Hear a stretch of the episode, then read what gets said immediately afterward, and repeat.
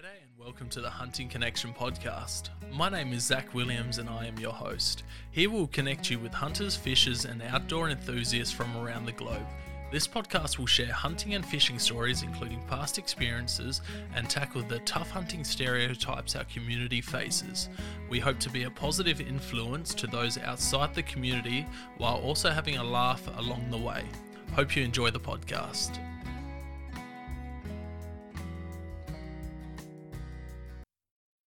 And welcome to another episode of the Hunting Connection podcast. I am joined with a special guest and our first interstate guest and uh, Zoom video call guest, Cody. How you doing, brother? Pretty good, good mate. I put a bit of pressure on being the first one out of the, out of South Australia, though. yeah, like I said, um, the the guest I had lined up, she um, was sick, so I had to quickly get someone, and who who better than you? Oh, I feel honoured. Thank you. Just going by the background, you know, there's there's there's not someone better I could get on as the first in, interstate guest, mate. You got a cracking sambar behind you, a nice fallow, nice roaring red, nice boar, bunch of freedom freedom mounts on the on the ground there. yeah, just because I don't have the war space to actually hang them up. that sambar looks giant. How big's he? Oh, he's 27 inch, that fella. 27. Nice, nice. That's uh yeah, shits all over my my little Sambar. Is yeah, tiny. Doesn't even compare. The brow tines are longer than his main beams. Yeah, well, the first sambar shot was a mongrel. He's, he's down there somewhere. He's only, I don't, he didn't even get a back tine going. yeah, he's cool. I, I like those handlebar stags there.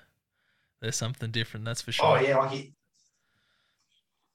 Uh, that was the first one I ever shot, and I got him on my second trip down to Vic. Wicked, wicked. All right, let's get straight into the questions, man. Where are you from? I am from Bathurst, New South Wales. Awesome, beautiful part of the country. I haven't been up there too much, but I've passed passed through it. How old are you, man? Yeah, um,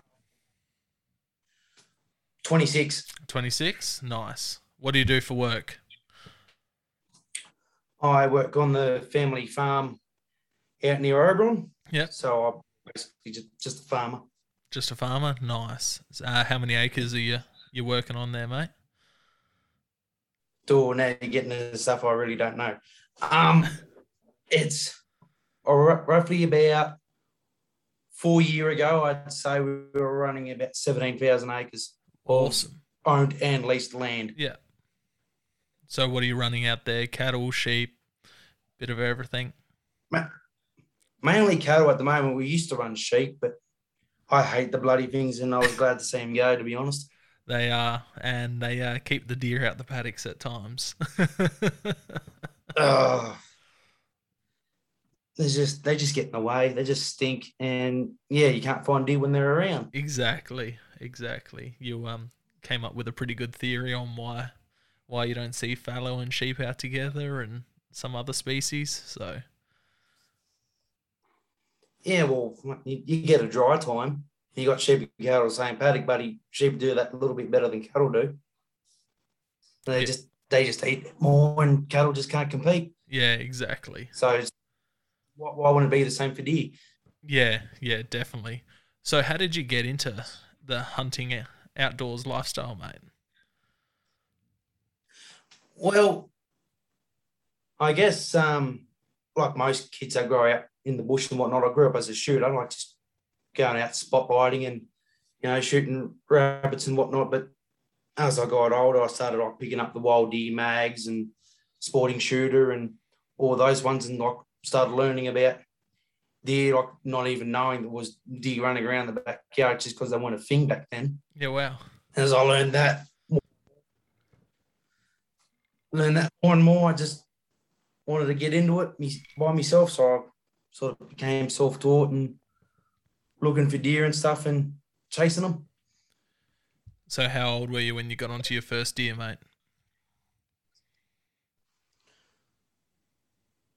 I can't. I'm not entirely sure because oh, just because I don't really remember it too well. But I remember I was 15 when I shot my first stag. Was that that uh, big stag you sent me photos of the other day? Yeah, that's that 13 pointer down here. That's yeah. That's that's ridiculous. That's a that's that's what dreams are made Yeah. out of. Yeah, I shot him with a 22 250. Yeah. Went up there during the roar, and I just happened to ha- have a roar and went out on my own, make my own minor's license and all that. So dad was kicking around there somewhere. So but I went in and he, I roared him in, and little everybody was behind me. So he let off a big screaming roar behind me and snuck behind me. And I swung around and it was like buddy 50, 60 yards away, and I took a quick shot at him. But oh yeah, that's not bad for a first one. Yeah, that's uh, hard to beat for a first one. Much like uh, Caleb's Oh, first first fallow buck he shot the other day, it's gonna be um pretty pretty long time before he uh, beats that. We were telling him he just needs to give up hunting and start golf or something. and uh, he's he's fucked now. I can't shoot another one. yeah, exactly. Um, so what what are you mainly running when you're you're out? What what's your main rifle setup and your bow hunt too? Um, yeah, I do a bit of bow hunting as well. Um, rifle wise, it varies from what I'm chasing. Yeah. For just general hunting, I'm using a Sako Grizzly in 3006 caliber. Nice. Yeah, and I've got that mounted with a Zeiss Conquest HD5 scope on it. Nice. Nice. Oh, that was like the first rifle I bought when I was 18. So, so bit, bit to fancier than most people's first rifles, mate. Yeah, well, my dad was very anti big caliber, Yeah. as he'd say. Because he says, Oh, you don't need anything bigger than a 223. Don't need anything bigger than a 243. so when I was going to, I told him, said, I go, I want a big deer rifle to take on any Australian deer species. I was like, well, fine. If you're going to get a stupid caliber, may as well make it a really good rifle. so, he t- so he come in the split the grizzly. There, there could be worse things, you know. At least he wasn't telling you to get get something shit. At least, Yeah, uh, no, at least six five Creedmoor wasn't a yeah, wasn't a thing back then. Yuck, six point five. uh, what bow are you running, mate? I run a Hoyt Powermax, and that's at sixty pound. Nice, nice. Uh, do you know your your arrow grain grains at all? What? Um, I got. Well, I just use the Kayugas. pilot cuts. Mainly. What um what grain pilot cuts you're running?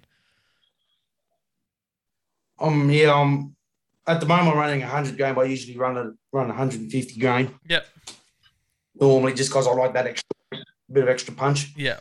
Now the pilot cuts are good. How do you find the um bleeder blades on them?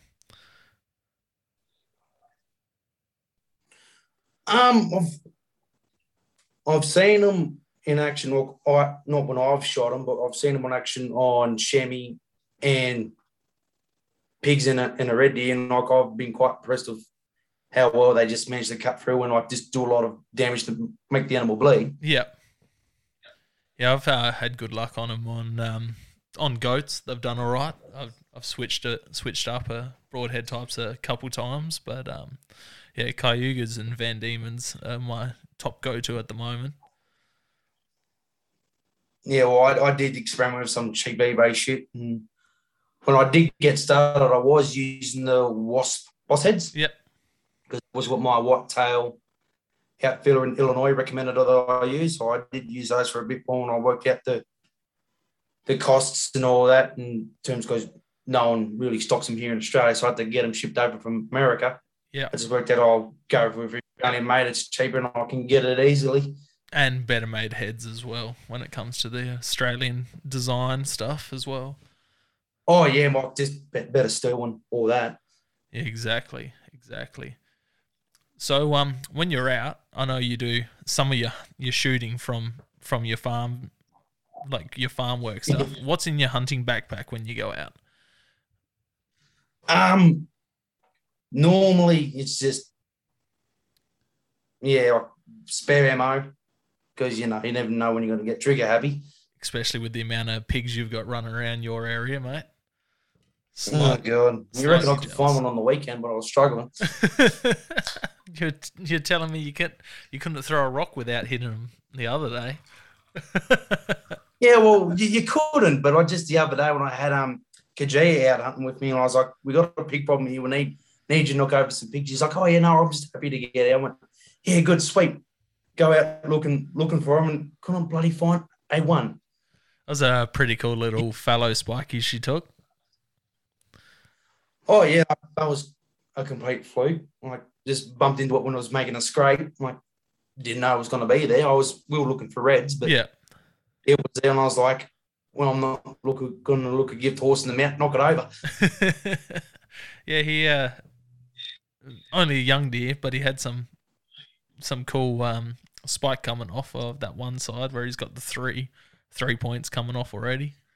Yeah, the, yeah, there are the three little knobs there on the on the right side, and then he's yeah, he's just got like a real thin spike on the on the left side. Yeah. Uh, so other than uh, spare ammo, you do you run a water bottle, a bladder? I, I run a bladder. Yep. I prefer to run a bladder because I just just easy access all the time. Yeah. Rather, I, I find if I get a bottle, I'll take a big gulp and they'll make me feel crook and sick from drinking a little bit too much. So I prefer the bladder because it's a bit more there, and I always know it's there when I want it. I usually carry some pillowcases for meat. Like if you get something down, pillowcases are easy to wash, use as meat bags. They're pretty oh. easy to get onto as well. I, I run pillowcases just straight down to Kmart and grab some cheapies. If they start to yeah, yeah, get a bit rancid, you just throw them out, buy some more. Yeah, oh yeah, it's pretty easy as to do. And always make sure to carry like I, I run a Havalon, so I always make sure I've got some extra blades kicking around somewhere. Just excuse me. It's amazing how many people are running the um the replaceable blade knives now. Like I, I've spoken about it before. I'm running the Gerber, and quite a few of the guests are running the Havalon. So yeah, well, it's just it's just convenient. Like especially if you're not a bloke who has time to do the sharpening, or get the steel out and do it all. Yeah. Just yeah, it's amazing how like, I find. No, oh, you go.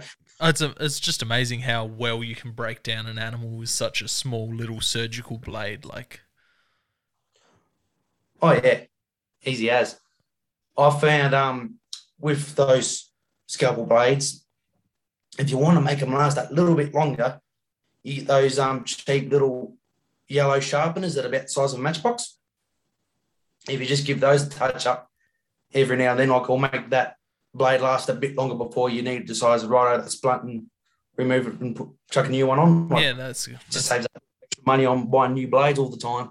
That's a good idea. I carry a little steel in my hunting pack usually, so I normally have fixed blade knives as well as well as the little disposable blade knife as well. You know, I I feel like you can never have too many too many knives in the pack.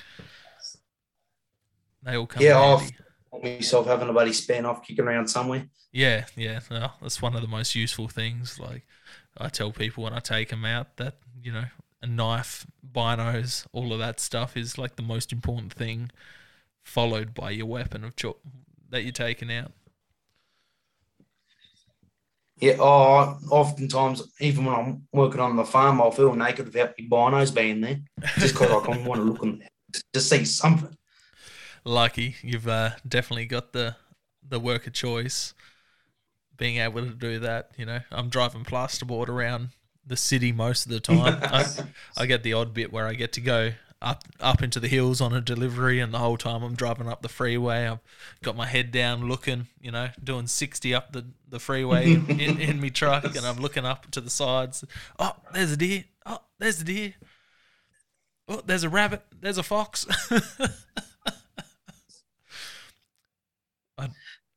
Oh, my habit is because the properties are so close to each other. I'll be driving along and said, "Oh, hang on, there was something." Then I'll stop and pull up for it. Said, "Oh, yeah, that's all right." And I'll I usually have a camera with me, so I want to get a photo of it as well. So that takes me a little Uh-huh. bit longer to get jobs done.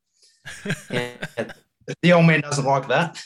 Yeah, I, I bet, but yeah, I wouldn't be I wouldn't be complaining if you're seeing the the deer and stuff that you're seeing out that that way, like that uh, red stag. You'll uh, sent some photos of the other day and you posted it up on your uh, Insta.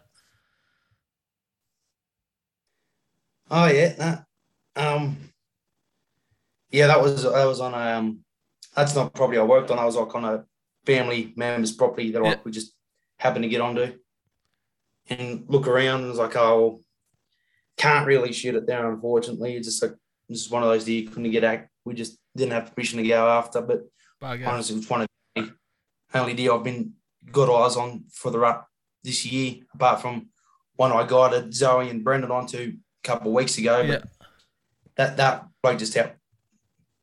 Well, I wouldn't say outwinded us. It's more like the highs that will whiff him outwinded us just with the wind and stuff. But we got him in the 15 meters. Just just could, didn't have a clear shot with the bow. Yeah, spewing, spewing. Yeah, I haven't seen too much too much deer activity. I, s- you know, had that that hunt with Hainsey and seen a lot of deer activity in one, like in a couple of days, and then heading out to my properties. It just it's kind of spoiled hunting. Like the amount of deer that he he has running around out there is just yeah makes everything else seem quiet and slow.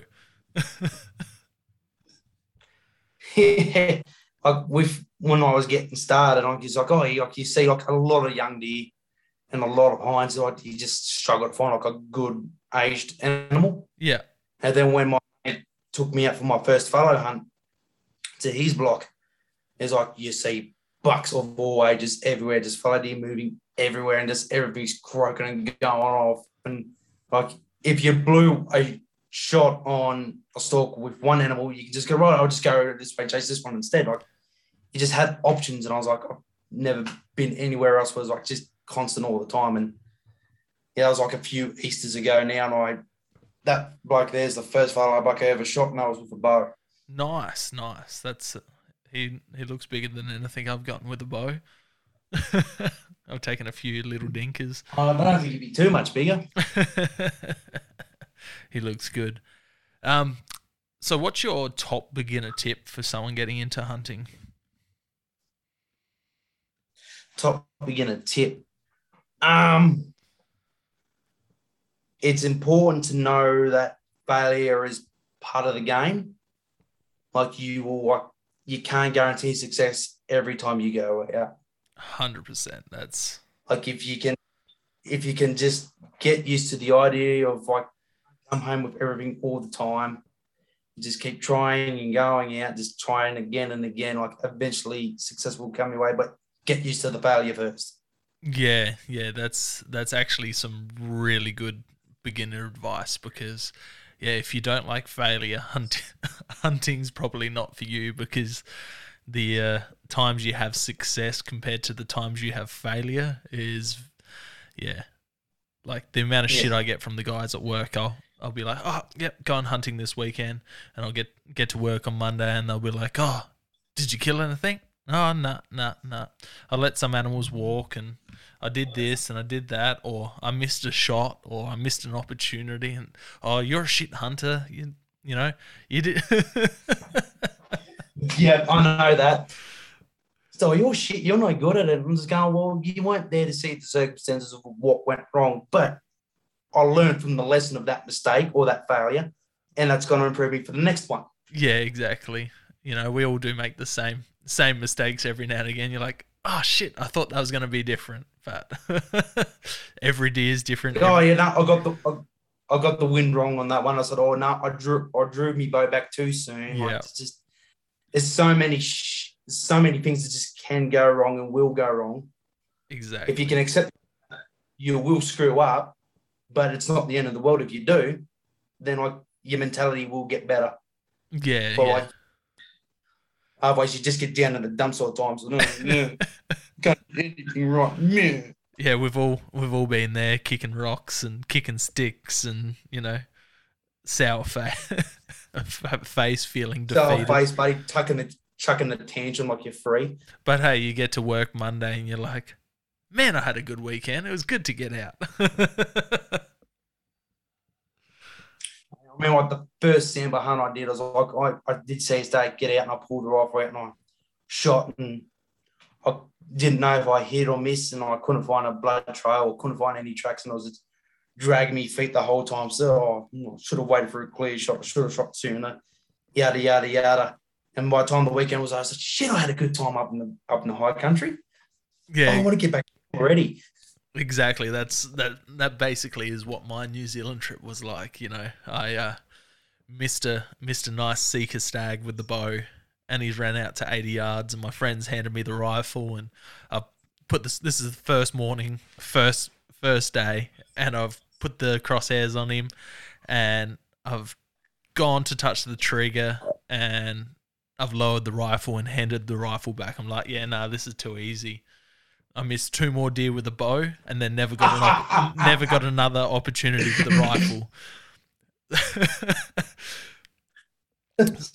uh, so my my bow exploded three days before I I was meant to be leaving for New Zealand.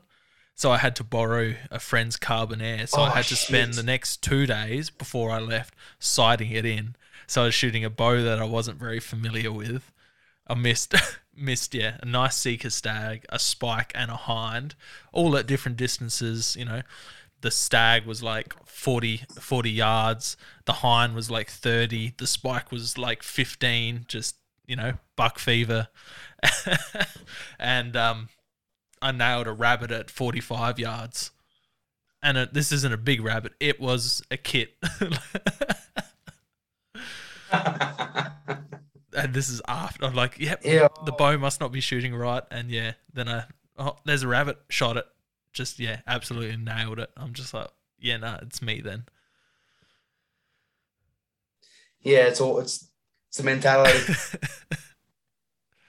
yeah, it's a it's and a I, my first trip for Sika, like I got my ass handed to me. It's the first DIY trip I ever did, Empress International trip I did. yeah, Went over there with a bloke who knew, like he had family over there, but didn't have much hunting experience, and we just went over there not knowing anything, and basically got our asses handed to us. Like never, we got a glimpse of two deer.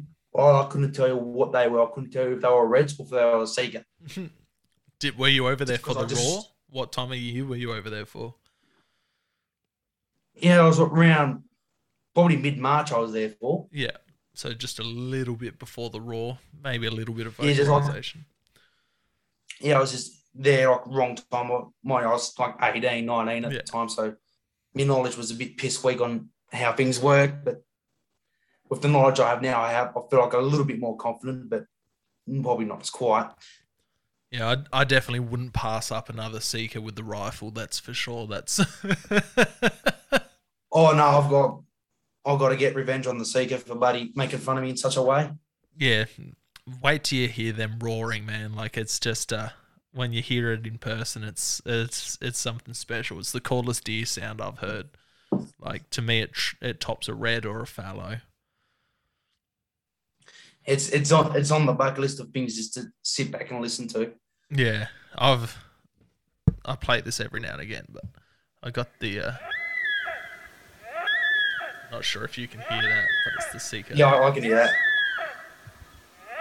Oh, something else, isn't it? Yeah, I um, I actually that's my recording of the sta- one of the stags that I had an encounter with, but just couldn't couldn't get onto.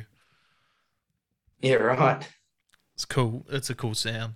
So um, Oh, it's what would your top five items be for a beginner?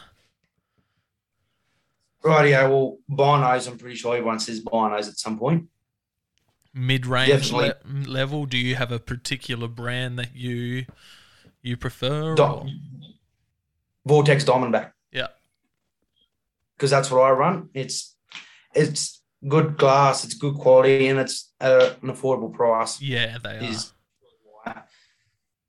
Is when you ask me, oh, what bino should I go? So I always go that one because it's what I use, and it's hasn't disappointed me ever. Yeah, I normally say what your what is your budget, and they say around that that you know 400 500 dollar mark, and that's that tends to be what I point people towards. Yeah, I could tell them that. So, oh, you go for this one. And goes, oh, it's a bit pricey. So, what? If you compare it to this one, like a Swarovski or a Zeiss, they go, oh, okay, now we'll look at these then. Yeah, yeah exactly, exactly. Uh, so, what else are other than binos?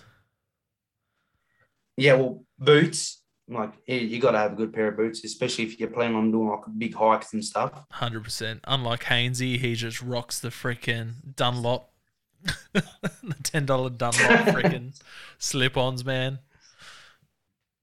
I can't I can't really fault him because I took some mates out for the for a first hunt after goats and I thought oh, I would just go for a quick walk up the river. It was like early in the morning. We were out camping. So I oh, we'll just go for a quick walk. It's only along the river, so I only put up put on my big W volleys on. Absolutely no grip on them or anything whatsoever. Going for a walk in that short morning walk turned into a, a, half a day hike up the mountain, chasing one mob of goats just to get you made onto one. Yeah. And we didn't end up camped at two o'clock, and like I've ended up throwing those shoes out because I absolutely ripped the piss out of them. yeah, I've I've chased goats in um, cheap little flat shoes from from Big W or Kmart, wherever the hell they were, and it it was a nightmare. There's a um, picture of me with I reckon it would have been the third, second or third goat I shot, and I'm there barefoot on on a bit of a waterfall with blackberry bushes all around me, and I was in those flats, and they just ended up giving out. So I've like flicked them off, chucked them in my pack, and yeah, I'm walking through blackberries and damp cold ground.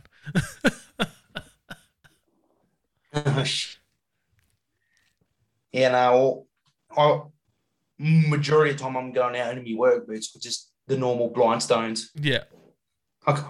You should go around those. But if I'm like going to Vic or if I'm heading over to New Zealand, I definitely got some like high ankle mountain boots or something on. Uh-huh. Because you, you can't go too cheap, cheap when it comes to mountain stuff. Yeah, yeah. I, I wasn't even in the uh, hilly shit in New Zealand, and I, I struggled a bit. you know, the gentle slopes of New Zealand is something that us Aussies can't quite comprehend. It's it's the altitude, I reckon. Like the guys I went out with, they were fairly well built blokes. I would not call them fit. Um, and the hike into deer, deer camp, sika camp, they they both had smokes in their hands. They had a can of jacks in their hands, and I could not keep up with them. Like I was struggling, and they're there puffing on smokes, drinking their jacks. It's like they they you're built for the country that you're used to. Exactly, exactly. And I'm not sure if you've ever been to Adelaide, but you know we do have little hills, but it's mostly flat. And as uh, Josh from Send It Mate says, you know, desert. desert like dirt. so boots and binos. What else, mate? Well, um, boots, binos, knives and knives important if you plan if you want to be successful and show respect for what you killed. At least try to take some meat, even if it's just dog meat in the end. Like if you can take something off it, take 100%. it. The only thing I'll give exception to is things like foxes or something. If you don't want to muck with those, that's fine. you save yeah, no, that's that's that's definitely understandable. Um, you know, and it just depends on what the uh, meat quality is like. You'll cut something open, and sometimes you'll see it's got worms, or it's, you know, in the case of deer, like the amount of times I've cut a deer open and there's been like an old bullet wound somewhere in the back or the shoulder or the hind leg, and it's just like a nothing on the outside, but it's all festy on the inside. You know. Yeah, I haven't had too many encounters of wounded deer, but I have came across um pigs that have had their rip, ears ripped off from doggers. Yeah. So I just complete scar tissue and just make it in. Yeah, but yet they're still fat and healthy mountain pigs just getting around. I just not a care in the world. They got like muddy, both ears ripped off. Well, that's the thing. We put our human emotions into it. You know, we're like, oh, poor, poor animal. It must be living with this pain, but they're thinking, oh, we just gotta. Well, they're not even thinking. They're just we got to keep living. Like we eat, we breed, we eat, we breed, and that's that's all they know, you know. Mm. Yeah, like to just I don't know, I don't want to get into it too much. I Might go on a big rant. Charismatic me- megafauna or however Rinella describes it, it's just it just gets in the way sometimes. Anything with eyelashes, people care about. oh, you, no one gives a fuck about a fish. Yeah. Oh well, They don't They're- have they're- eyebrows. they're starting to. They're starting to. They're starting to. Yeah, I've, I've, I've caught. I've caught. I caught on to the last podcast you did in uh, spearfishing, mate and his daughter. When Yeah. I talk about the Dave. they got. Dave and Dakota, but um, yeah, even like I've joined a couple of the um carp fishing groups from the UK, and um, I made the mistake of putting a bunch of uh, bow fished carp on there, and they they did not like that. They uh, really they respect their carp over there like we do our deer, and even more so. Yeah, it's when you get you get different cultures and stuff involved, and different people on different plans. Just the views on things are very different, just based on like how they've grown up in their area. Exactly, like chatting to Americans and stuff, just about, you know, we can hunt deer majority of the time, like 365, 24 7, you know, on private hunt, on private property around most of Australia. You can spotlight deer. You, you know, you don't have seasons, you don't have tags, except for the exception of Tasmania and hog deer. But, um, yeah, it just blows them away. Yeah, and Europeans as well. Like when I was over in Croatia, I was like, "What? So like you just you have all these species, you can hunt them all the time. Like you don't need permits." Like, "Mm, not really. Like depending on where you are, like Yeah. you need sure you need like an R license for state forests and stuff in New South Wales, but majority of the time it's just buddy, it's it's a free for all. Yeah, yeah, it, it blows their minds, especially spotlighting. Um, so boots, binos, knife. What are the what are your last two? A first aid kit, First aid kit, very very helpful. just just just because like you don't you don't plan on shit to hit the fan, but it can. Yeah, the amount of people I know that don't carry a first aid kit, even a PLB. Um, I'm not sure if you've got a personal locator beacon. Um, I was bought. I actually need to upgrade mine.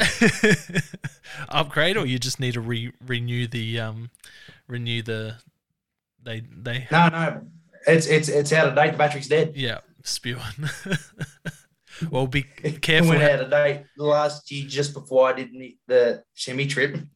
Go Or after trip ran out of date. go hand it into your local cop shop because uh, when I used to work at BCF, I've heard a couple of stories of people just throwing them in the trash and then it goes to the dump and then a seagull or a fox or something sets it off while it's in the dump and then you get the emergency services going to the dump and then because you've disposed it incorrectly, you get fined.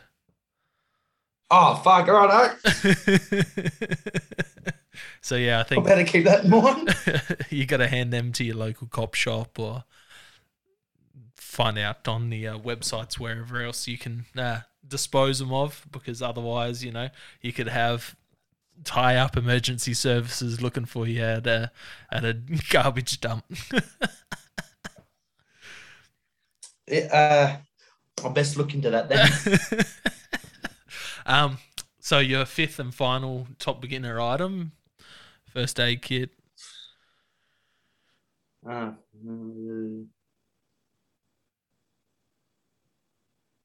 headlamp. We'll go headlamp just because last one of the trip hunts I did a couple of weeks ago. Um, yeah, we shot a deer right on dark. yeah And wasn't a property I was wasn't too familiar with. I only hunted about three times beforehand, having been caught there in the dark before. So I was just like, you know what it gets like. You know the place like the back of your hand during the day, but like once night hits, you just it you're changes. completely lost. Like you don't entirely sure. Like things aren't where they're supposed to be. So like if you see if you need to find your way, like a good headlamp just sort of helps. Yeah, I, I carry a, a half decent head torch. I normally have a torch, and then I've got these little um, hat clip lights that I picked up when I was in Texas, and they're, they're like Oh, yep. five dollars a packet, and you get like a couple of white light ones. You get a red light one, a green light one, a blue light one, and they just clip onto the the front of your cap, and they just take a little little flat disc battery, but they're they're pretty good. So when you're going in, you're not spooking too much with lights shining around everywhere. But it it it does pay to have lights in your pack because, like you said, everything changes in the dark. Whether you're hiking into a spot in the morning or you're hiking out after you've had a successful hunt, it just helps. Even if you shoot something on last light, it's good to have a couple of different torches on hand. So when you're you're butchering it up or breaking down the animal, caping it out, you've got that bit of light there because if you've got a a decent red stag, you know, that's what do they get? 200 kilos, 180 kilos for a good good red stag, and if you have to deal with that in the dark with not much light, yeah, you're pretty much screwed. Yeah, and uh, I loaded one on the back of the ute by myself once, and that was a fair effort. So Yeah, the one I shot with Hainsey, uh, him and I were trying to get it whole on the ute, and we just could not. He was he was standing on the tray, holding the antlers, trying to pull it up. I'm trying to bear hug it and pull it up, and just did not work. So had to break it down on the ground. yeah, I I think I would I ended up tying the antlers to the headboard, tying the back legs to the headboard, and just getting underneath it, just giving a good reef, and just shoulder barge it on.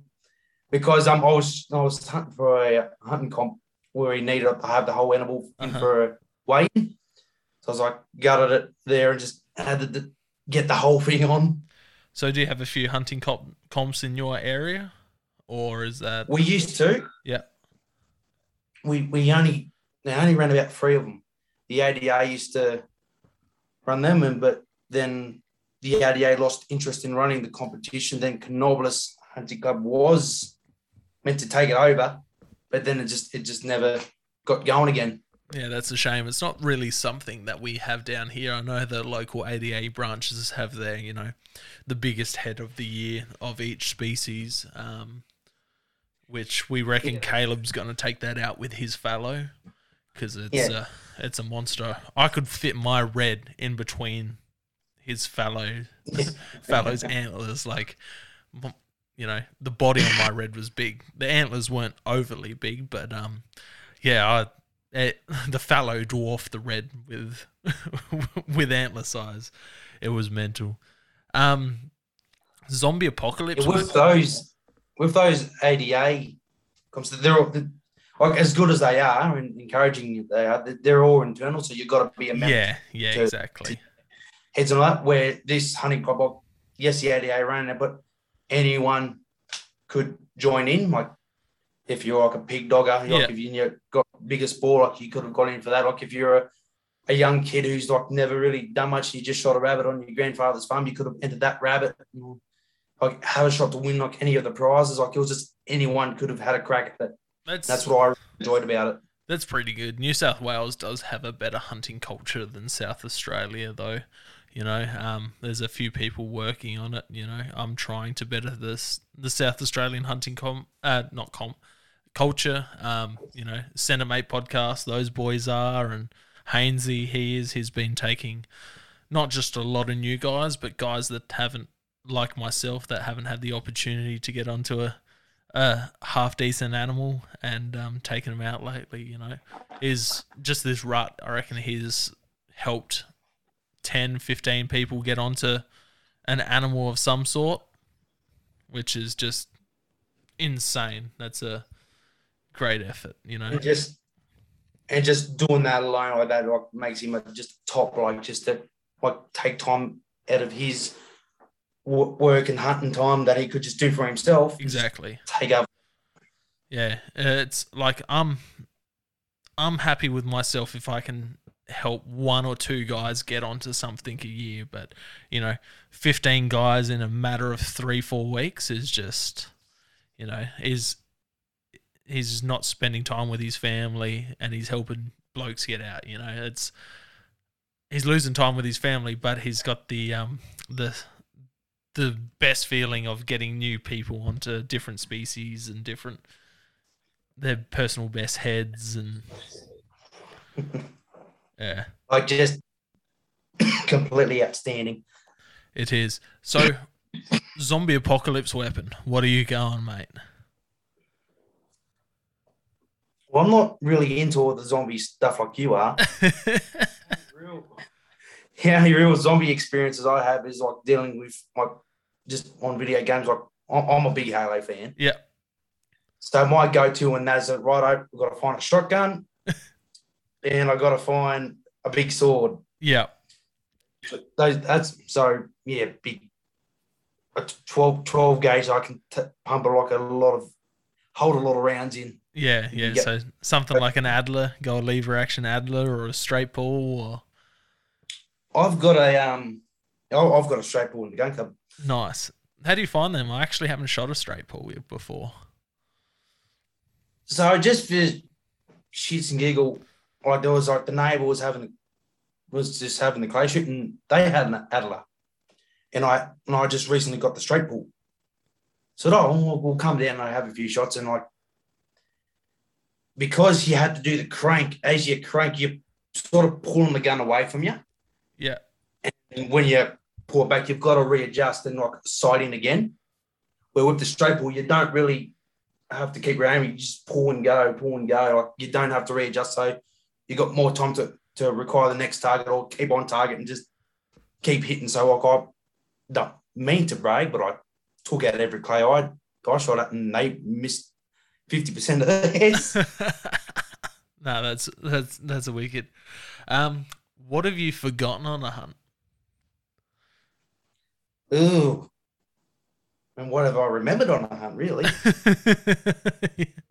you forget something Oh. every time you go out, eh? Oh, like I have gone out and forgotten my um release date for my bow,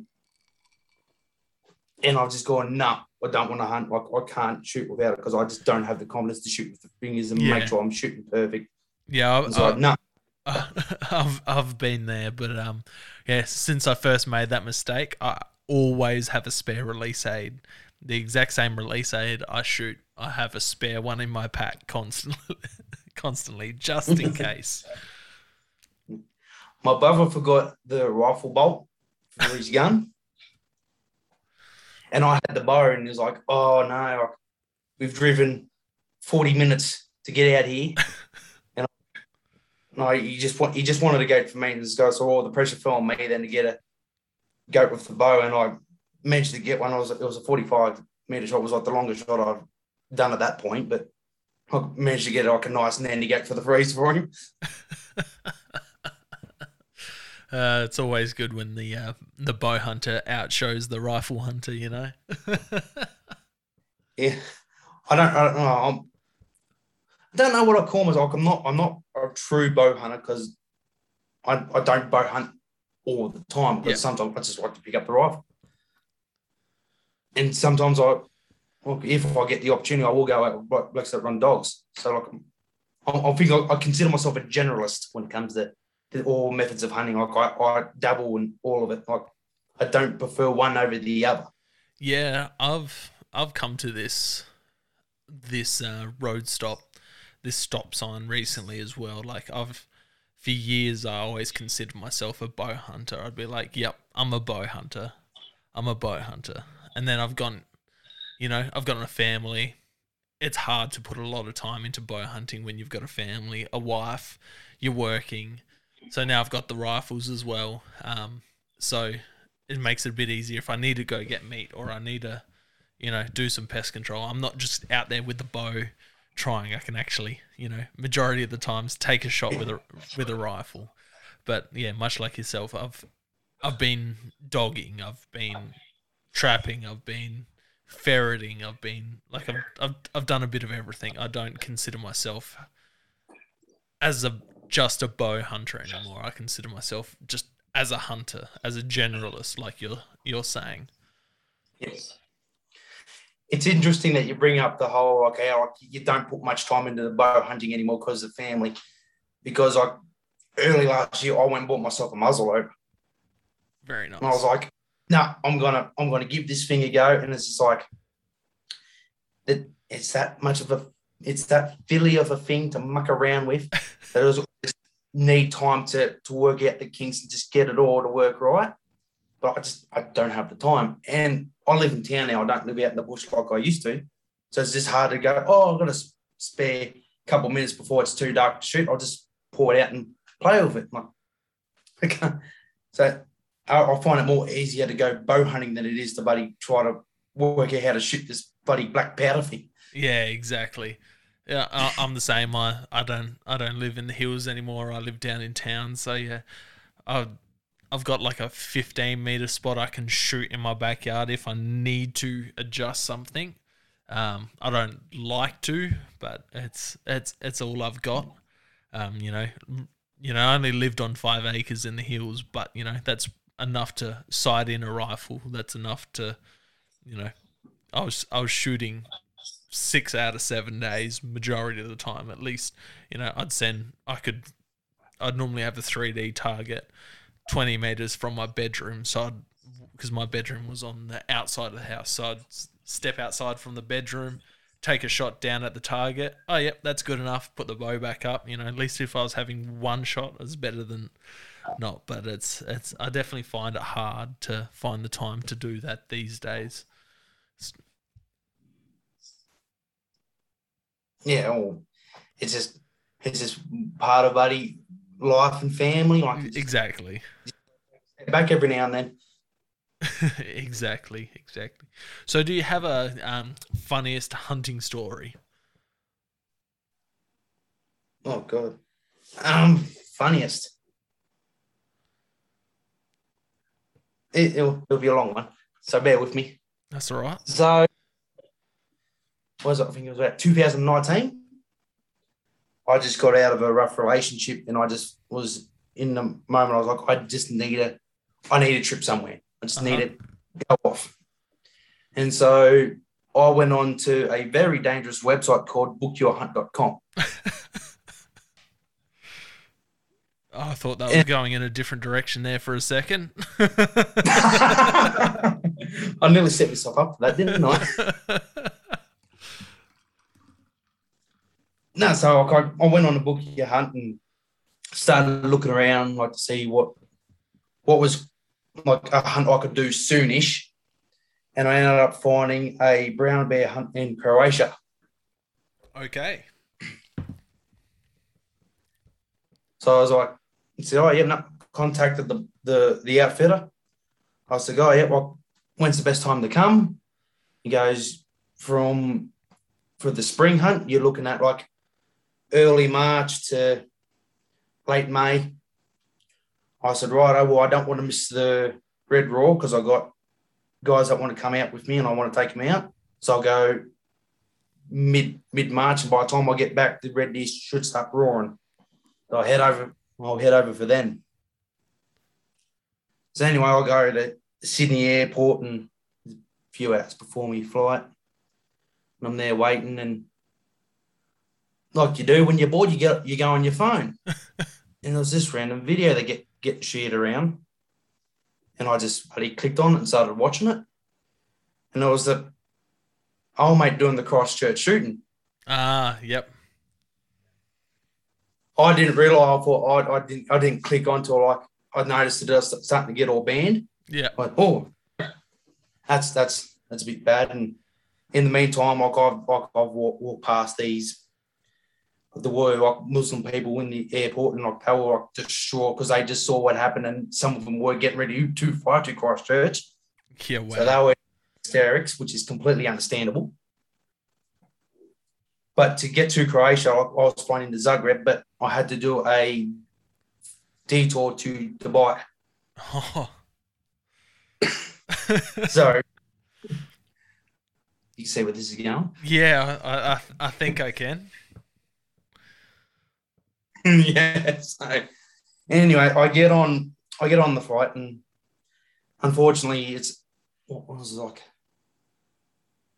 Might have been a 14 hour flight, I'm not entirely sure. To Dubai, and it was a seven hour flight from Dubai to Zagreb. Anyway, it was a big long flight, and I didn't sleep too much because I had a screaming kid sitting behind me. It didn't seem to like flying. they never do. no. So I, I land in Dubai and I decided that I was going to stay there for the night and then catch the flight the next morning to continue. I'll just have a break halfway and get going. That was all well and good time. Walk, walk out with me, eyes hanging out, buddy. Tired. It's midnight there at the time. It's stinking hot because it's the desert. You get over there and there's this guy walk around and goes, Oh, you're looking for taxi? Going, yeah, yeah, no, no, I'm, I'm, I'm looking for a t- taxi. I need to get to me hotel. Goes, oh, you follow me. I'll show you where taxis are. So, right now, off you go. Follow this bloke. Yeah. And so oh, there's all these taxis lined up. I said, oh, thanks, thanks very much. No, no, no, no, this is my car. You get in this car. You... car. You say, this is black Camry with no signage on. No, it's, it's just a black Camry. I went, oh. And before I could even click onto what was going on, he's already grabbed my backpack and he's put it in the car. so, of course, on instinct, I've dived in to go get it. Shuts the door, mate. He jumps in the front seat and we take off. I'm going, he goes, Oh, yes, I'll take you to airport. And already eh, own I'm sitting in the back seat, sweating slowly, tap my hands. I'm just going on. So I pull out the, the reservation paper and well, in my kit and go, Oh, yeah, I'm going, going this one here. So, all right, right, yeah. It shouldn't have only been a 15 minute drive, turned into 45 minutes, driving around, driving around. Meantime, he's getting the phone calls and he's speaking in Arabic to someone else on the phone and giving me real rules in the rear vision mirror. So like, and by this point, we've we've worked out that the um the shooter was an Australian bloke and yada yada. So like, I'm in my head, I'm just going, oh, he knows I'm Aussie. He's gonna bloody take me back to the Taliban or something to get revenge. something something's gonna go wrong here. Oh shit. What do I do? What do I do? What do I do? I went, um, I um, because I only had my normal credit card well, Australian debit card, and I just had a few a few dollars in Croatian, um, Turkin or Turk or whatever the currency's called. I only had that currency on me, just in case I got over there and wanted to get a sandwich or something. So I was like, oh God, what do I do? And I was like, I don't have anyone to pay you. Because, oh, that's okay. We go to ATM and get money out. I went, oh, okay. So he goes in there and he pulls up to a like a BP somewhere, and we walk in, and I'll, I'll walk up to the ATM, and he's followed me and like standing right behind me the whole time. I was like, shit. Put that in. Don't know. Look at all the different, like it's all the different numbers. I'm just going, oh, I've got no idea how much all this is. I'm going, I don't know how, how much am I meant to give? And he just walks over and he presses a button, and that's how much feeds out. And oh, right, so I just turn around and I just hand him the money. I went, fuck it, take the money. So and he, then he turns from being this real sober to real heavy bloke then. So you know, would you would you like coffee? Would you like to get a cup of coffee? I went, no, I just want to get to my hotel and go to sleep, please. So right back in, jump back in, drive around for ages. Right, right, Then he pulls up and says, Right, you see that building over there? And like off in the distance and going, um, That's your hotel. We get out here. And he grabs my bag, chucks it outside, and he goes, I hope I hope we can see each other again when you come back to Dubai. And he drives off. so he left me off in the desert. So I've got to walk, walk, walk across the bloody desert sand to get to my hotel. Shitting myself. uh, I reckon that uh, covers sketchy and fun, funniest things.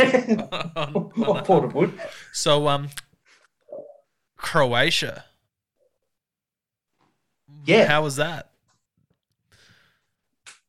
It was, well, it was like cultural wise, it was very, like, I had a great time. Like, never laid eyes on a bear the whole time, but great time. Yeah.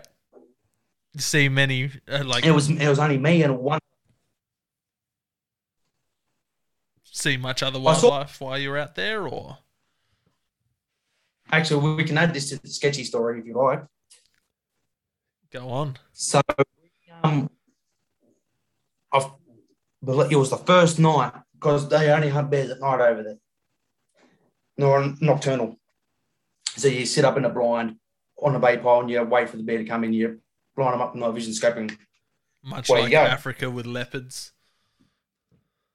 Yeah, yeah, similar to that. So we we drove up in a Yaris to get to this hunting blind. That's a quality uh, bear hunting vehicle. Oh, only, only the best in these Eastern European countries. so anyway, if we drive up there, we go there, and it's about we get there at about five thirty in the afternoon, just before it gets dark. Go back in and um, we sit in there and we wait and wait and wait. Don't see a thing. And then eventually the guide who was with me goes, Oh, look, look, wolves. Oh, sweet. I've never seen a wolf before. So we're like watching them through the scope and everything. Oh, that's cool. And he goes, Okay, can you shoot them? Because no, only Croatians can shoot them. Like, no international people can shoot them because that's the way their regulations and Uh-huh. control work. So only they can shoot them. So, oh, yeah, that's sweet. Well, and then it gets to about three o'clock in the morning. He said, right, the bear's not going to come tonight. We'll, we'll pull out. So, right out, climb out of the blind, and the wolf prints are underneath the blind. I'm looking at him, and I look at the guy, and he looks at me, and he's just gone pale. I'm going, do wolves normally do that? He just shook his head. Like, oh, I know, rightio. So we start walking back to the Yaris. And we're looking at our tracks, but then the wolf prints are on top of our tracks. And then it keeps going and going. And then eventually what happened was that the wolves found the Yaris car for the Yaris and worked out which way it went, found the car, then smelt us and worked out where we were and went and sat under our blind trying to work out how to get us and eventually gave up and went and stole the bear bug. Jesus, that that would have been sketchy. Like I've I've seen coyotes in the wild, and you know they're half the size of a wolf, so I can only imagine, yeah, how sketchy it would be. Yeah, there was only two of them. I described the smallest one being the size of the biggest German Shepherd you've ever seen, and the other one double the size of that. That's nuts. Massive. Well, you you would have heard the um, Rogan and MeatEater story of them stopping stopping fighting in one of the world wars to kill all Yeah, the yeah. Right, on the the, battlefield. the Russians and the Germans have a ceasefire because the wolves will kept picking them off. Yeah, no, that's that's mental. That especially being in Eastern Europe, that's that would have been in my mind. yeah, like one of the warnings that they gave, they give you, like if you look, because Australian government gives out a thing like on warnings on like different countries and like what's their safety status. yeah, one of the safety warnings I looked up for Croatia was like, oh, don't go wandering around in the the bush too much because there's still um undiscovered mines from the war back in '95 still hanging around. no wonder you didn't see any bears. All the bears are just wandering, blowing up. It's poof. so, um, how long were you in Croatia, Croatia for? I was only there for five days. It was like it was a Was that five days? I went for nights, three nights? Yeah, it's only only went for three nights, and we stretched it out to a fourth night, which made me lose miss my flight for that day. But I ended I ended up calling up Buddy Emirates and reorganising another flight to get back on the same day to Australia anyway. So it worked out. Yeah, wow. That's yeah, Croatia. That's not something that's ever really crossed the mind as a as a hunting destination. No, it really isn't because it's got like, like they got the um some one of the chamois species over there as well as mouflon and wild boar and red stag. Roadies, roadies. I saw a lot of roadie there, and I'm I'm keen to go chase one of them. Yeah, they're a cool cool And- little species. I, I did put up a post years ago, like after I got back from there, off the coast is a little island. And it's got a heap of fallow deer on it, but they're all inbred, so they're just not good heads. But like, but the reason the conversation came up because the guy who I was hunting with, like another client, he was from Kuwait and he's a keen bow hunter. He wanted to know if he could bow hunt in Croatia somehow, and I was like, well, maybe you can hunt these fallow deer on this island because they're introduced, they're, like, they're not native to Croatia. in some way. That's crazy. That's yeah, Croatia. Who would have thunk, eh? You know, I, I just picked a random spot. So, oh, yeah, I'll give that a go. It's definitely a um, good way to deal with a shitty breakup and shitty relationship. I'm just gonna go hunt brown bear in some Croatia. People, some people just go out and drink. I'm sure there could have been lots of that over in Croatia. I'm sure they wouldn't mind their um their spirits. No, I was there for St. Paddy's Day. I nearly didn't, didn't get on the drink that much. so, what's the most important item you take out on a hunting trip? Apart from your rifle or bow? For me, it's it's my camera because I just I like filming and photography. I just like to capture the the, the whole thing, like the do. wilderness and the animal, and like just the like the rawness of it yeah, you you take lots of good footage and photos and all sorts. So it's always awesome to see. What's your um top five dream animals? I've had to think hard about that. So a Dall sheep, like I really want to get a nice Dall sheep. Just because like I don't know something about those. Know, mountain sheep in North America. Like it's always been like a big dream. They are cool. Watching the hunting DVDs as a kid, really, really want to get one. Ben Salaris got one, didn't he? I'm pretty sure he got got a Dall sheep. I think he got drawn for a tag, but because of the whole COVID nonsense, he I don't think he, he could go. Yeah, I think he got one a few years back as well. That was a big horn. Oh, was that was a big horn? Was it? Yeah. That, that was a big horn in Montana. Yeah insane. They're they're still cool. Any of those, any of those. Um, yeah, there's any, not just really just any North American sheep species. Yeah, I really would like to get. if I was a millionaire, I'd definitely like to get a Markhor. Yep. They no, uh, they're just there's something else. They are. They are. What what one of those just sell for recently? It was some something ridiculous. One of those Markhor hunts just it, it sold for like a ridiculous amount. You know, I know that when I looked it up, to get one in Pakistan was one hundred seventy five thousand. Yeah, Australia. I, think this was like six or seven hundred thousand American. This hunt went for. Yeah. I think it was like through Safari Club International or, or one of those organizations. But yeah, it's just. Oh, well, I found this one through Book Your Hunt. So. and like the whole the whole thing was like, oh yeah, you're going to shoot a Markhor, but really all the money that you paid for this hunt is going towards snow leopard research and that and funding to cons- conservation for snow leopards. Yeah, I was like, well, I had the money, I'd definitely back that up. Oh, 100%. You know, I don't think there's a hunt around that if I was a multi-millionaire that I wouldn't go on. just for oh, the yeah, experience. Just, just, living the life. Yeah, exactly. Exactly. So you got a Dall sheep, you got a um Markhor, what else, man? Cape Buffalo. Like I just like the idea of going to Africa and like taking on one of them. They are just they got such a reputation of being that deadly and hardy. Yeah, yeah. I was um I was the Send Mate podcast, their most recent one. Um, their guest, he had shot shot one over there, and he said they're just insanely tough. Yeah, know, like, you, you, hear the same thing from everyone. It's just like it's just it takes some it takes some effort to bring down.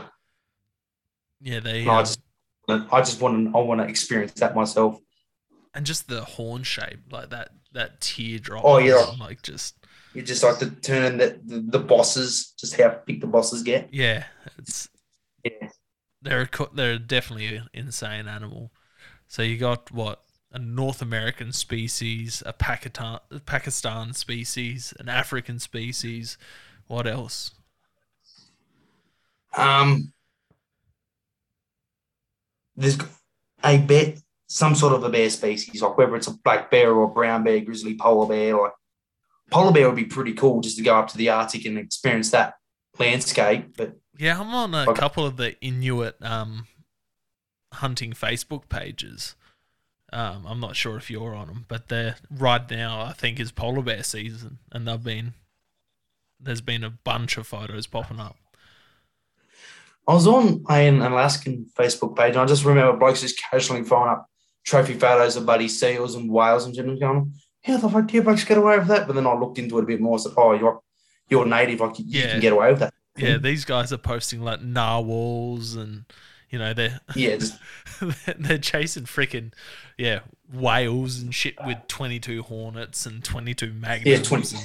and- you know, just got to hit it, hit it in the right spot and get a hook on it. yeah, yeah, it's it's cool to see, and then they post all their their meat and that from their whales and their seals and the polar bear, and it's definitely interesting. Yeah, or even if I couldn't, like, even if I wasn't the hunter, I like to be like participate and just and just watch. Like, Yeah, I'd find that I just wanna- and cool. eat it all, try it all, try seal, Yeah, oh, try seal definitely. oil, De- try definitely want to eat it. try polar bear, try try it all freaking narwhal, like the the big freaking tusk horn things on those things are insane. I'll, I'll, I'll try anything that it's given to me. Like, oh, we nearly um the guy the guy from Kuwait in Croatia, like he ended up getting the bear on the very last day, on the last night, and like the like the, the Croatian guides and the cooks and stuff, they were going to have like this big feast and stuff. I was like, neither of us could stay Oh no, because we're going to miss our flights. So I was I was real dirty. I never got to try any brown bear. yeah, I've had uh, like- I've had black bear jerky. It was it was okay, but yeah, apparently just like black bear roast is just next level, better than the best beef roast you've ever had. It was it's funny because like the guy who shot it, he he was Muslim. Yeah, he, he's going like, well, I can't eat it anyway. It's, it's against my religion. yeah, although they're classed as the same as pigs and stuff as well.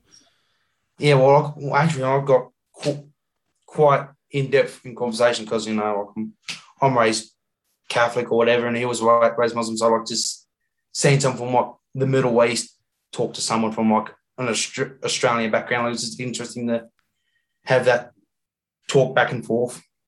So I, we we got into a conversation about what can you eat, what can't you eat. So like obviously, I was like, right, well, how like what's how's the Quran describe it? He goes, it's hard to really say because you know the translations get changed over time, but I put it down to if it has fangs, I can't eat it. Like, right, yeah. So basically, tusks you're saying is fangs on a pig. Yep. So right, that line, that line you shot for bow in Africa, right? not going to touch. And he goes, no. I said, right, yeah. What if you went to the UK, the Chinese water deer? Would would you eat that? Because they've got fangs. Yeah, He goes, Ooh, ooh, you got me there.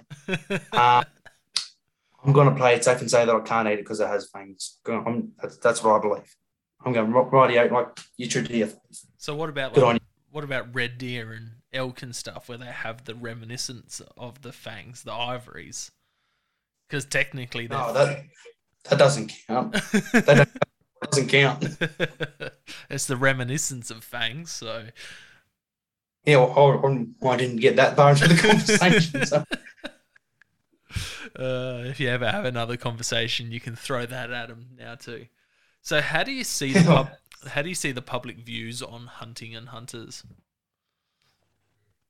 I believe the view is changing all the time. It's swings and roundabouts like it's a pendulum. Because in a way, like you, you look at how media's changed going through the nineties, like you look like well, we'll, we'll pick nineties, like that's like when hunting television like didn't really exist. It was only like a few little bits. And then like like ESPN had Tom Miranda back in the day. And eventually like Disney bought that out and that got pushed away. And so then they had to start the outdoor channel and sportsman channel and like the hunting magazines and things have sort of tried to keep alive, but the voice wasn't really there.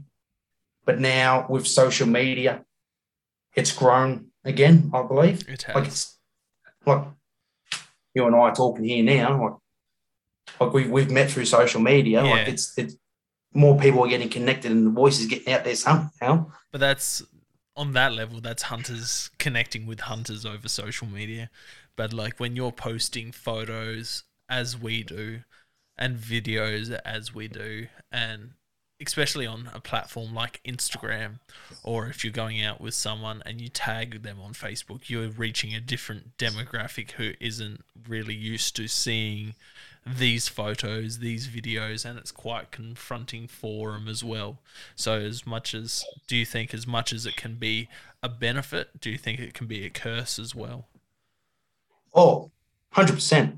Like the, be- like the, the biggest enemy to hunting and social media is hunting in social media. Exactly. Like, like it's like you can't avoid it because like not everyone's going to agree. But if we can, if you can go about, like you look at someone like Ted Nugent, they're always in your face.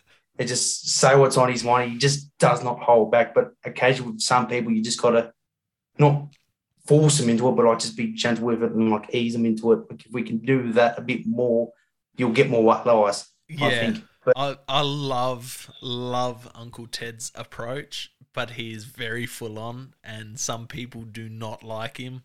Um, oh, you I love the bloke. Like he's insane. You obviously listen to the latest MeatEater with with Uncle Ted on it.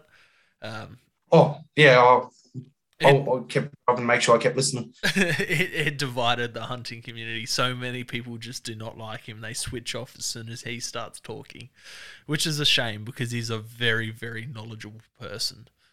But speaking about social media dividing the public on hunting, what did you think of um, Matt Rinella's stance on social media and hunting and media in general?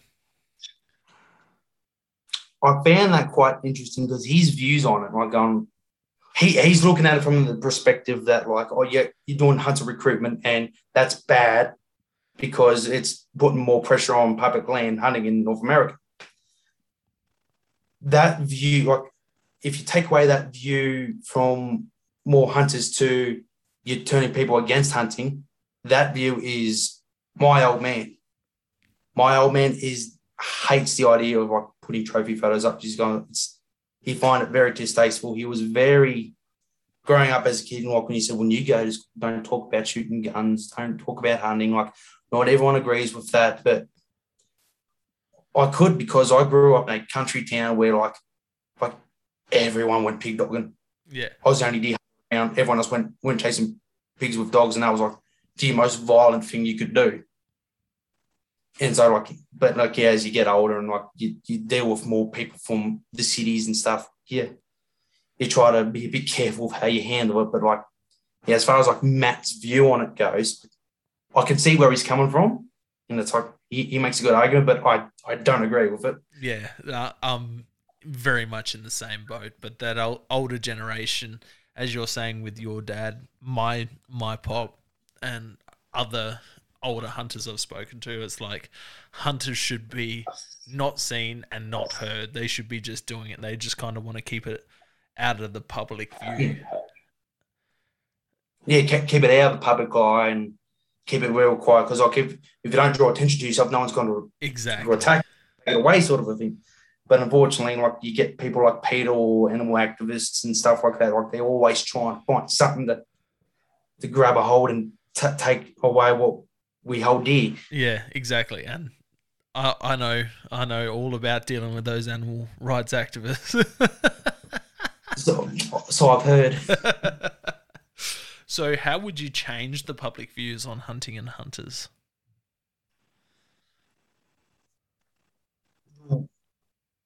If I feel like television, like live streaming services and stuff, might be a big key to that because that's just the way technology is going at the moment. So like Meat Eat, MeatEater's clearly already taken a good leap forward with Netflix, doing it that way. Hundred percent. Um, there's a um mob called the Season.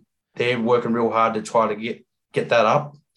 I was talking to them the other day, and they were like telling me that they might have a few deals going on with some Australian television companies to get it going. Yeah, I've heard so, that and seen that. They um are working with a lot of great hunters.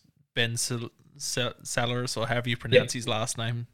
He's. Salaris. I, I, I, think it's Salaris. Like, I've met him a handful of times, but yeah, I've I've met him at a couple of the deer expos, you know. Um, but yeah, it's they they look like they're going to do the world a good for Mm. Australian hunting and hunters, especially if they get on a um big Australian network, yeah, whether it's I- Seven. I or- was I remember I was on binge like the, the binge streaming service. yeah, And like that's I'm not entirely sure who owns that, but I saw a lot of vegan, pro vegan documentaries popping up on it and was going like, cool. How as a hunting community can we compete against this? And I put like a rant up on Instagram about it. And like I think it's Craig who's doing the season. Message me just going, this is what we're trying to fight. So like have a little bit of faith in this up. We'll we'll, we'll get something out to fight it. And fortunately, if you I think if you go on seven plus, you got Ivan Carter's shows on there.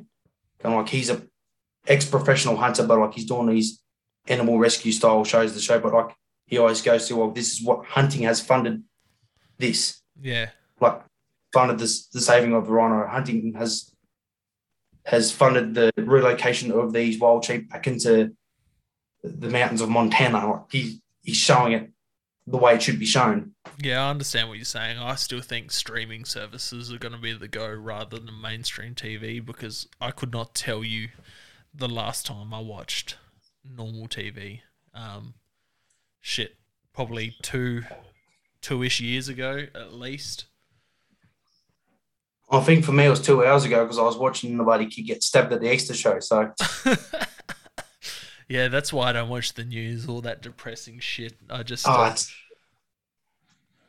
even during COVID, it was just numbers and just depression, and I was just just horrible. yeah, I, stay away from all of that subject. I'm sick of hearing about it. I'm Yeah. sick of hearing about it two and a half years ago. No, I was sick of hearing about when kids on my Mexican trip. So yeah, yeah, I bet Mexico's cool, man. You have to get over there. What were you gonna go chase in Mexico? Oh, brocket deer, What? Sorry, brocket deer, rocket deer. Nice. yeah, brocket deer and ocellated turkey and a few few of those jungle species. Yeah, cool. So you're going right down like South America border way. Yeah, like Yucatan or whatever that region's called. Yeah, awesome, awesome. Yeah, I was cl- I was about an hour, hour and a half over the uh, the Texan border when I went to Mexico. But yeah, that was just Oh, chasing chasing whitetail and um, javelina and stuff like that. But you know, I had I had peccary on the list of stuff I wanted to get. So. Yeah, the collared peccary, man, they're cool. And Yeah. don't believe what people say; they are really good eating. Oh, I haven't heard anyone say anything bad about them because all I heard about was from Rinella. So Yeah. Well, he he ate a coyote, so we're not uh we're not going there. We we can't trust his judgment of no, not really. Especially when he's getting trichinosis from bears and stuff. So yeah. yeah. So what is hunting to you? it's as a kid, I was a big fan of Steve Irwin growing up.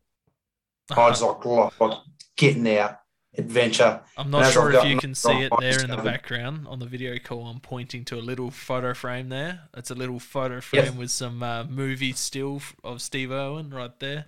He was again my idol as well. I was a massive fan of Steve Irwin, and it seems to be a very, very, a very common. Um, I got a little statue of him. it seems to be a very common thing in the um, hunting community with people being a massive Steve Irwin fan. Yeah, so like, yeah, well, you know, I just like just getting out of this, living in the bush, like adventure and all that. And as I got older, like I discovered Jim Shockey, watched a lot of his stuff. And I'm just going, that's this guy's just got it worked out. Like the what what a life to live, like just traveling the world, seeing these amazing places. So in the end, what hunting is to me is just adventure. Like it's just always been about adventure.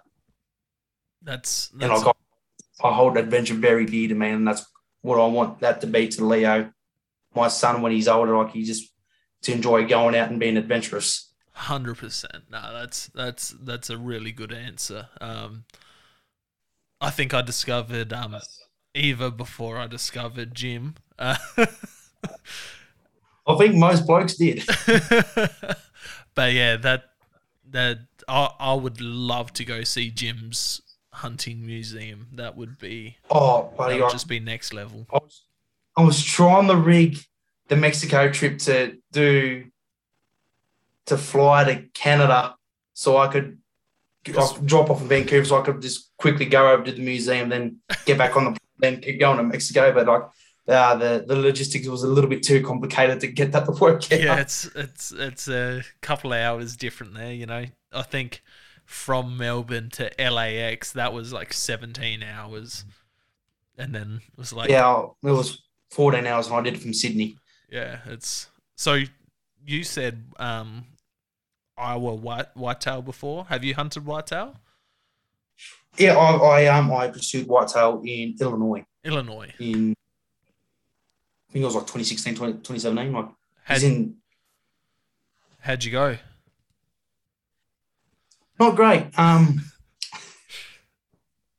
plenty of deer. I saw a really nice buck I really wanted to get, but I, we were hunting out of blinds and tree stands and stuff. So I was like, I just never got anything in that range. I did have a doe tag, but the only closest a doe came was 55 meters. So I wasn't confident to take that shot because it was bow season. But yeah, like I did see like a 120 inch whitetail buck, and I was like, we were only meant to shoot 140 upward, but like I, like I told the guys, look, I don't care about big monster bucks. I just want to get like a standard white whitetail deer Yeah. to take home. I just I just want a respectable buck. And he goes, you know what? I expect that, so don't don't stress too much about it. Yeah, that's So I we hunted for about five days and you can't had no luck. You can't really see, but just up there above my Yeah, my bow, that's yeah, up on top white, there, yeah. that's my whitetail up there. You know, nothing nothing too flash. Is is a um three by four, but Yeah. just a cool animal. Um, completely Yeah, different I- to anything over here. Like I've got an obsession with North American big game. Like I just love So do all of I. them.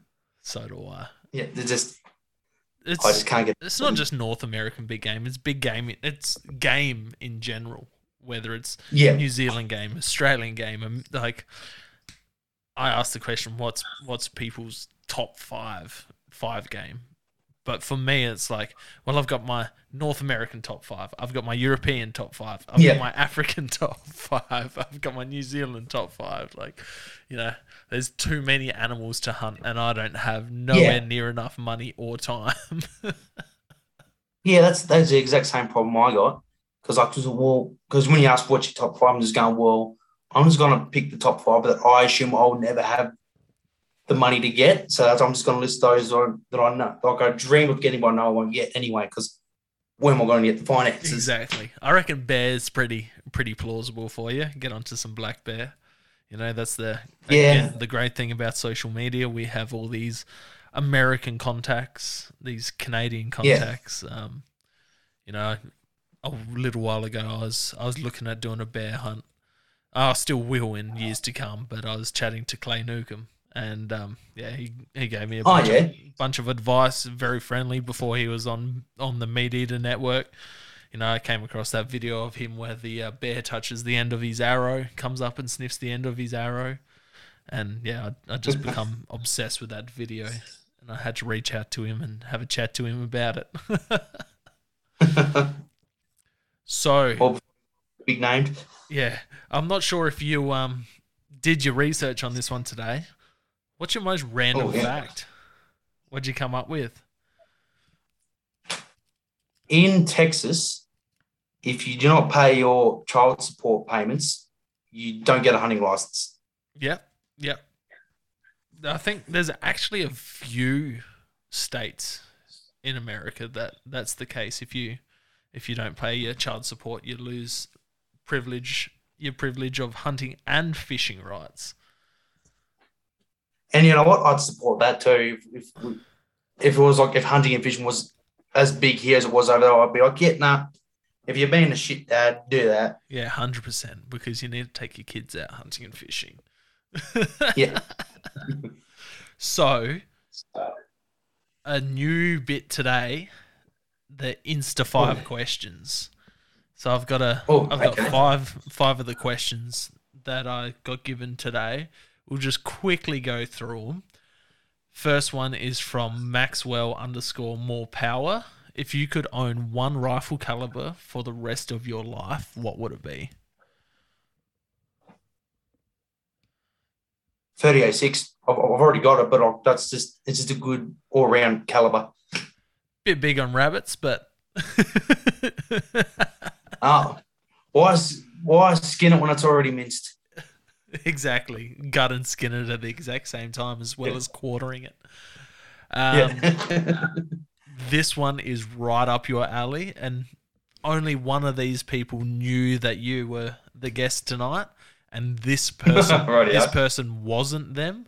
Um, Daniel Phillips underscore hunting. Thoughts on chopper culls?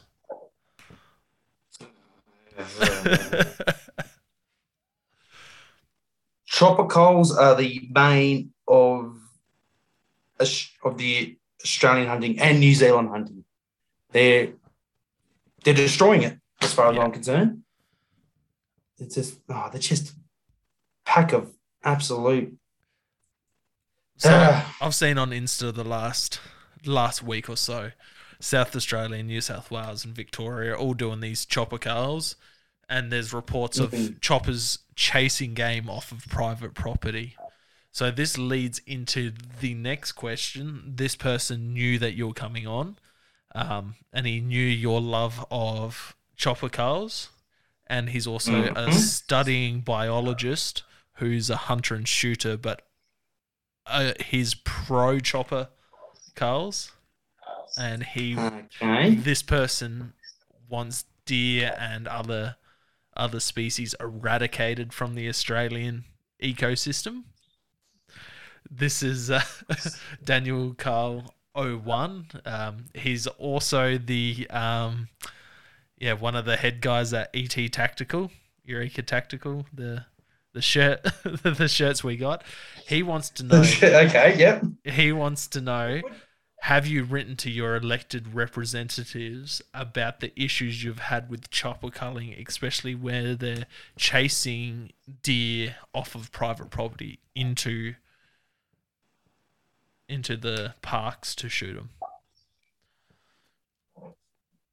Well, I'll be honest. I haven't, but I'm, but I'm planning to. Like, I just haven't got around to it yet because you know, the whole farming and family thing gets a bit busy. Yeah, But yeah, I have been making intentions to write a letter to the local land services about my.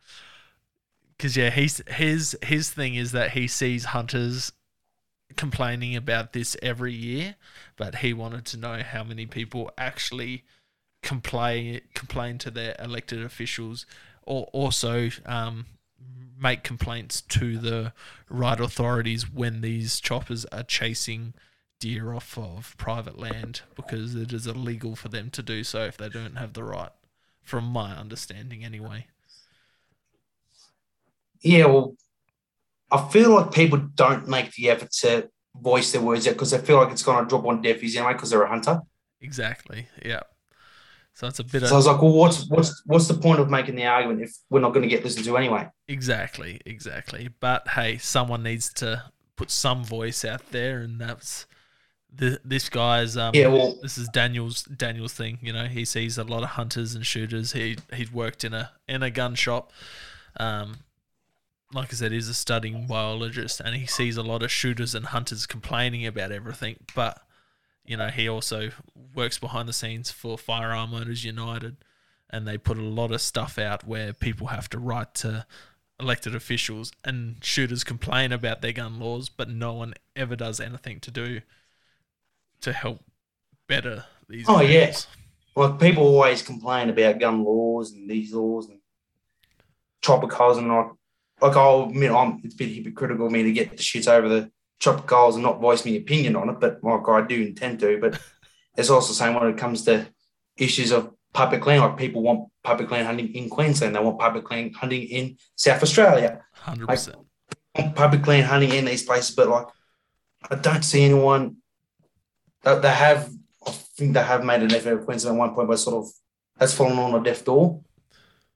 Yeah, it's, it's happened like in South Australia. Um, Send it, mate. Guys, we are talking about apparently a guy within the ADA actual like cancelled all the all the progress that they made on getting public land hunting because he made a complaint. One letter from this guy within the ADA ruined all of the all of the efforts that were made by the rest of the All right, so let's move away from the tropicals. Um, favorite yeah, way to blood boil too much. favorite way to prep and cook wild game meat from AJ underscore Pella one two one. Favorite way to prep game meat and cook it. Um, I, I'm when it comes to game meat, I'm always experimental, so I'm always like trying different things and doing different stuff but more or less, I'm just I give it to my partner Nikki, who's going like, "You reckon you could try something like that?" Because like she's always very adventurous with her cooking and always cooks the, such amazing things all the time. Like so, said, never starving. so, so, like on the the stag, the 16 pointer red stag I shot last year, I took the I got tomahawk steaks taken out of him, and I said like do something with that. And she put a bit of rub on it and she cooked it in the air fryer, poured it out, and it was amazing. Yeah, the, the, so, the air fryers. The air fryers are very, yeah, the air fryers are a very new thing that's coming out. And I was not too sure how to go about them, but like I think like they're a new thing that to really take on board with when trying out new game meat. Yeah, yeah, I I actually use the air fryer quite a bit. Um, and yeah, venison comes up great. I did a bunch of um, cut up a vet, bunch of venison steaks into dice and just put it in the bottom of the air fryer with some olive oil, salt, and pepper, and just you know, yes. ten minutes. Not even ten minutes. It was yeah, it was cooked perfectly. Um, yeah. moving on to the next one, Denzel four four seven. What do you experience oh. after successfully hunting a deer that you've targeted for a couple of years? oh god, what's the right word for that? I, relief, I guess. relief and because like you work so hard and like this like just a weight is just taken away, the stress is gone, and like you've you've completed this pursuit that's been nagging you for the day's not even like in your lane in bed or you you're there at work like it distracts you all the time and you finally came up with a way to out with this animal or just get the better of it, like in in the terms of fair chase, even because I'm a I'm a big believer in fair chase. So it was just be able to be successful and like get it done. Like it's, know, it's hard to explain because there's so many different emotions that roar through you. Exactly. Like, yeah, you're sad. You're just you're mentally exhausted. Like there's so much going on. Yeah, un- unfortunately, I I personally have not taken again an, like a deer that I've been chasing for a couple of years. I had one that I was chasing for a couple of years, and a mate took him while I was with him. Um, I was very emotional when that happened. I was very happy, but I was also very sad and devastated at the exact same time. Um, I couldn't have been prouder of my mate, and I told him to do it if this situation happened, and it happened, and he managed to managed to take it.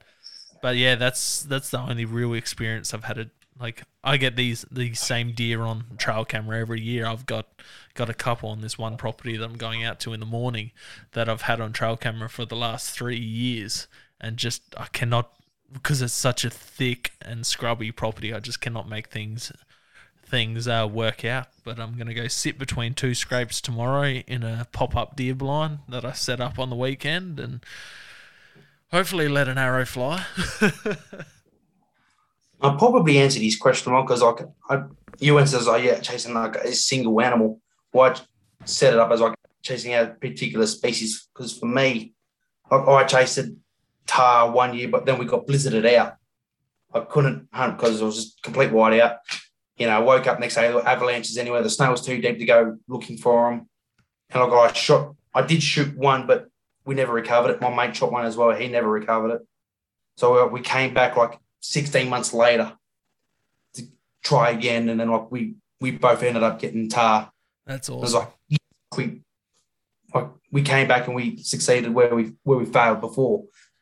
Yeah, it's uh, it would be a good feeling, that's for sure, and that's what I feel like I'm going to be like when I eventually get back to New Zealand to chase sika. I'll have that that same that same feeling, and I had very similar feeling when I took that red stag with Hainsey the other day. You know, I've taken a hind, I've taken two spikes with the bow, um, and I've had lots. I've had some really really nice deer within rifle range when I've had the bow, and I've missed a couple of nice stags with the bow. Um, just haven't been able to seal the seal the deal. So taking that that stag I took was a very big relief for me to finally get that um, monkey off my shoulder. You know, Like although he's like not like a giant monstrous deer, like just because he's got that bit of a wonk in the air, like I reckon that makes him cool and unique just for that. And that's what I said to Hainsey. Like we've been planning this hunt for two two years. He's invited me out the last two years, and the first year I couldn't do it because it was the, the birth of my son. Unfortunately, timed. He was born in April, and not the first week of April, but no, not the last week of April, but the first week in April. So that they cancelled that plan, and then the second year, COVID and shearing on the property got in the way. Um, Mm. And then yeah, finally, finally got it to happen. And I said to Hainsey, I don't care if it's the wonkiest donkey you've ever seen. Uh, you know, if, if it's got more than two points, I'm, I'm gonna up. take. I'm gonna I'm gonna take it. And yeah, just happened to be the managed to get this fella down on the first first morning of the hunt within the first half an hour. Um, everyone says he's an eight pointer, but he's only got t- two tiny little knobs to make him an eight. to make him an eight, I, I call him a six with two nubs. It- but I can I, I can still hang a ring off of both of those two nubs, so technically they're classed as a point. technically it counts. Yeah, well, this bloke right here, His goal. that's the second Sambar I've ever shot. So you've taken what three, three or four Sambar? So I've taken I've taken I've taken three Sambar. wicked. No, that's a lie. That's a f- four. I did I did shoot a nubby one and like I took the whole thing back to New South Wales and hung it up in the cool room. That's wicked. Yeah, I've only taken the Yeah, one, and that was on private property under spotlight. So I still need to go get myself a proper hunted sambar. Yeah. You know, you know that, that that bloke up there, the the big boy, like we were, we meant to go tuna fishing, really, but then like the weather was turning bad, so like, well, we're gonna be caught in rain anyway. Might as well just buddy do it up in up in the hills. that's um, that's a pretty good con- prize rather than going tuna fishing. I'd say. yeah, so like, oh, we're not. Yeah, but the bloke, funny because I I shot him. I was like, sweet, best ammo. Like I'm clearly getting him mounted.